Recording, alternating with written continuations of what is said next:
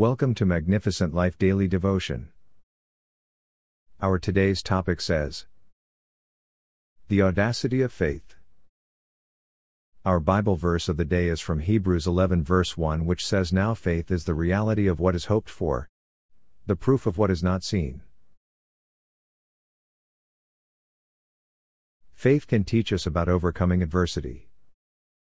Though so many people have defined faith according to their experience and inspiration. Let's look into some of those definitions. Faith is jumping without looking. Faith believes the impossible to be possible. Faith is taking action based on God's words. Without doubt. Faith is walking according to God's words. And so on.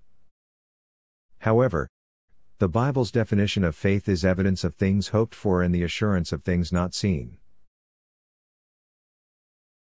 Whatever it is, we can confidently say that faith is the secret code of victory that overcomes the world. It overcomes doubt, quenches fear, makes the impossibility possible, and helps us to please God. Jesus talked about some people that had great faith. They did something that caused Jesus to testify to their faith. And there were many other scenarios like that in the Bible. You are to declare your faith when confronted with circumstances that are not in your favor. Luke 17 verse 6 says, And the Lord said, If you had faith like a grain of mustard seed, you could say to this mulberry tree, Be uprooted and planted in the sea, and it would obey you. There is no limit to what your faith can accomplish if you believe. Jesus said we could command the forces of nature through our faith. Faith is God's address, while fear is the enemy's, the devil, address.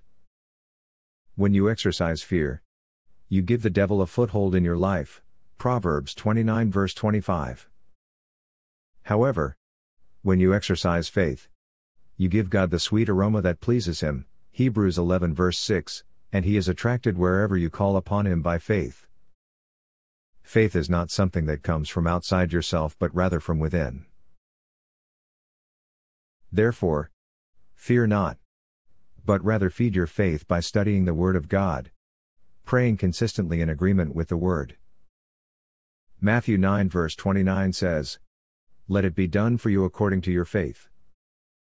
In other words, Jesus said, Let it be it unto you according to your faith. Not what the devil is saying which is according to fear. In Job's lamentation, he said the things he feared the most had taken over him. Hence, fear not, but put your faith into action. Amen.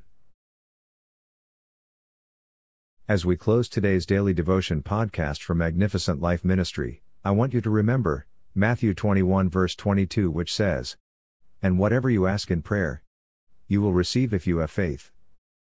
Amen. Let's pray.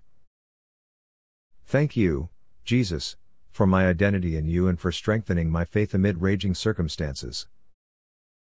Lord, I receive unwavering faith to function maximally in all sectors of my life.